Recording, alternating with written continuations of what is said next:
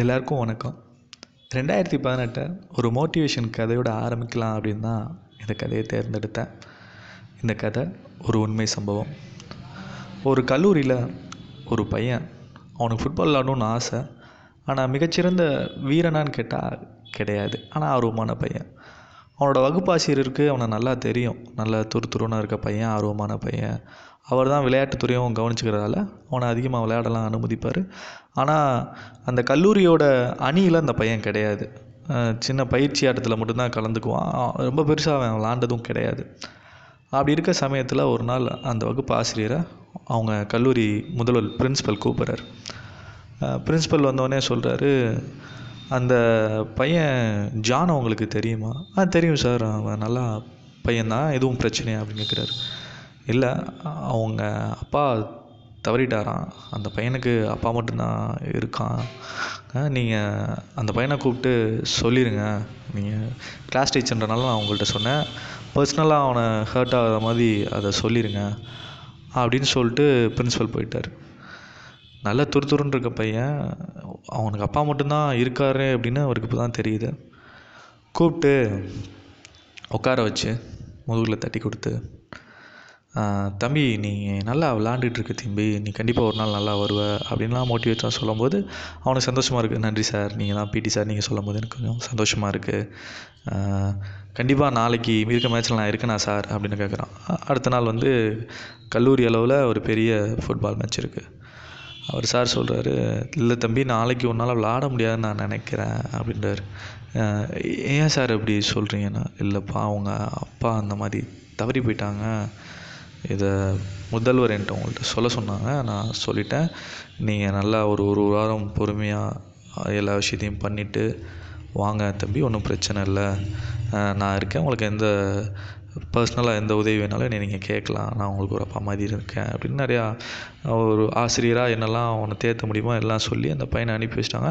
அதுக்கப்புறம் அந்த பையன் எதுவுமே பேசலை. அவங்க அப்பா இறந்துட்டாருன்னு சொன்ன அந்த வார்த்தையை கேட்டதுக்கப்புறம் அந்த பையன் எதுவுமே பேசலை. ரொம்ப டல் ஆகிட்டான் வீட்டுக்கு போயிட்டான். போயிட்டு காலையில் எல்லாரையும் போல் அடுத்த நாள் கல்லூரிக்கு ஆசிரியர் வராரு வெள்ளனமாவே வராரு. கிரவுண்டில் பார்த்தா அந்த பையன் ஃபுட்பால் ப்ராக்டிஸ் பண்ணிகிட்ருக்கான் இவருக்கு ஆச்சரியம் கடுப்பாகவும் இருக்குது என்னடா நேற்று அவங்க அப்பா இறந்து போயிட்டாரு அவன் உட்காந்து ப்ராக்டிஸ் பண்ணிகிட்ருக்கான் அப்படின்ட்டு அவனை கூப்பிட்டு என்ன தம்பி என்ன ஆச்சு? நேற்று தான் அப்பா தவறுனாங்க இன்றைக்கி வந்து இல்லை. சார் இன்றைக்கி மேட்ச்சில் நான் விளாட்றேனே அப்படின்ட்டான் இவன் இவன் நல்ல பிளேயர் கிடையாது. இப்போ இவனை வந்து கண்டிப்பாக அவன் இருந்தால் அந்த டீம் ஜெயிச்சிரும்னு சொல்கிற அளவுக்கு இவன் பிளேயர் கிடையாது.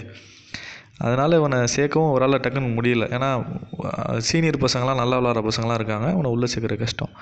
இவர் சொல்கிறார் இல்லை தம்பி நீங்கள் ஒரு டிப்ரெஷனில் பேசுகிறீங்க நீங்கள் நல்லா விளாண்டுட்டு வரீங்க விளாடலாம் அவசியமாக எனக்கு விளாடணுமா அப்படின்னு கேட்குறாரு சார் இன்றைக்கி ஒரே ஒரு வாய்ப்பு கொடுங்க எனக்கு. நான் விளாடலைன்னா இனிமேல் உங்களை நான் தொந்தரவு பண்ண மாட்டேன். கண்டிப்பாக நீங்கள் நான் விளாடுவேன் அப்படின்னு அந்த பையன் சொல்கிறான்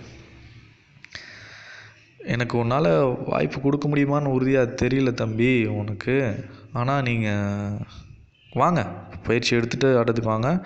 நான் முன்னாடி சொல்கிறேன் அப்படின்னு சொல்லிட்டு இவர் போயிட்டார். இவருக்கு ஒரே சந்தேகமாக இருக்குது ஏன் இவ்வளோ ஆர்வமாக இருக்கான் இன்றைக்கி பையன்? ஒருவேளை அந்த டிப்ரெஷனை போக்குறக்காக இருக்கானா? அப்படின்னாலுமே இன்றைக்கி கல்லூரி சார்ந்து முக்கியமான ஆட்டம். இதை தோத்துட்டோம்னா நமக்கு கெட்ட பேர் வந்துடும் இந்த பையனுக்கு இப்போ பரிஞ்சு பண்ணுறதா இல்லை கல்லூரி மானத்தை காப்பாற்றுறதான்னு இவருக்கு தெரியலை. சரி ஒரு ஒரு ரூபா காயினை சுண்டி போட்டு பார்ப்போம். தலை விழுந்துச்சுன்னா அந்த பையன் இறங்கட்டும். பூ விழுந்தா வேணாம் அதை நம்ம சொல்லி சமாளிச்சிடலான்ட்டு ஒரு ரூபா என்ன போடுறாரு.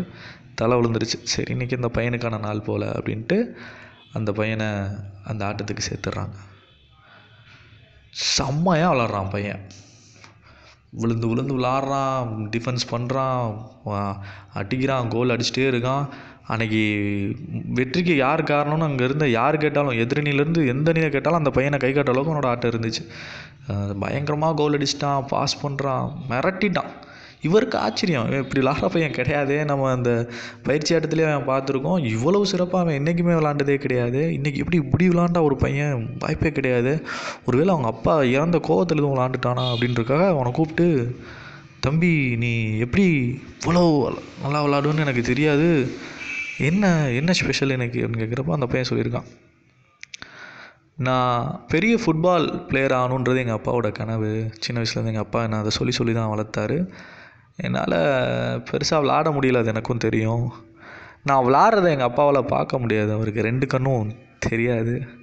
ஒருவேளை நான் நல்லா விளாண்டுருந்தாலும் எங்கள் அப்பா அதை பார்க்குறாருன்னு எனக்கு அந்த ஃபீலே இல்லை. ஆனால் நேற்று எங்கள் அப்பா இறந்துட்டார்.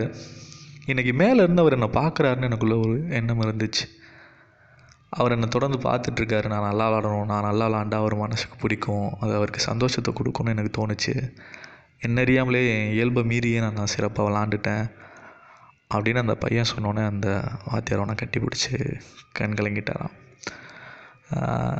நமக்கு பிடிச்சவங்களுக்காக ஒரு விஷயத்தை செய்யும்போது நமக்கு ஏற்படுற அந்த திருப்தி அந்த வேலையின் மீது நம்ம காட்டுற ஆர்வம் நம்மளை சில பேர் சொல்லுவாங்க அது நான் தான் பண்ணனான்னு எனக்கே தெரியல. அவ்வளோ நல்லா பண்ணேன். அது என்னை தாண்டின ஒரு விஷயம் அப்படின்லாம் சொல்லுவாங்க. அதெல்லாம் அந்த அந்த விஷயத்தின் மீது நீங்கள் காட் செலுத்துகிற அன்பும் அதீத அக்கறையும் தான் அதோட அவுட்புட் வெளிப்பாடின் விளைவாக இருக்கும் அப்படின்றது தான் என்னோட கருத்து. கதை பிடிச்சிருக்கும்னு நினைக்கிறேன். நீங்கள் கேட்டுட்ருக்கிறது கருப்பு பக்கங்கள். நான் உங்கள் நண்பன் பாசே ராஜாராம். நன்றி. வணக்கம்.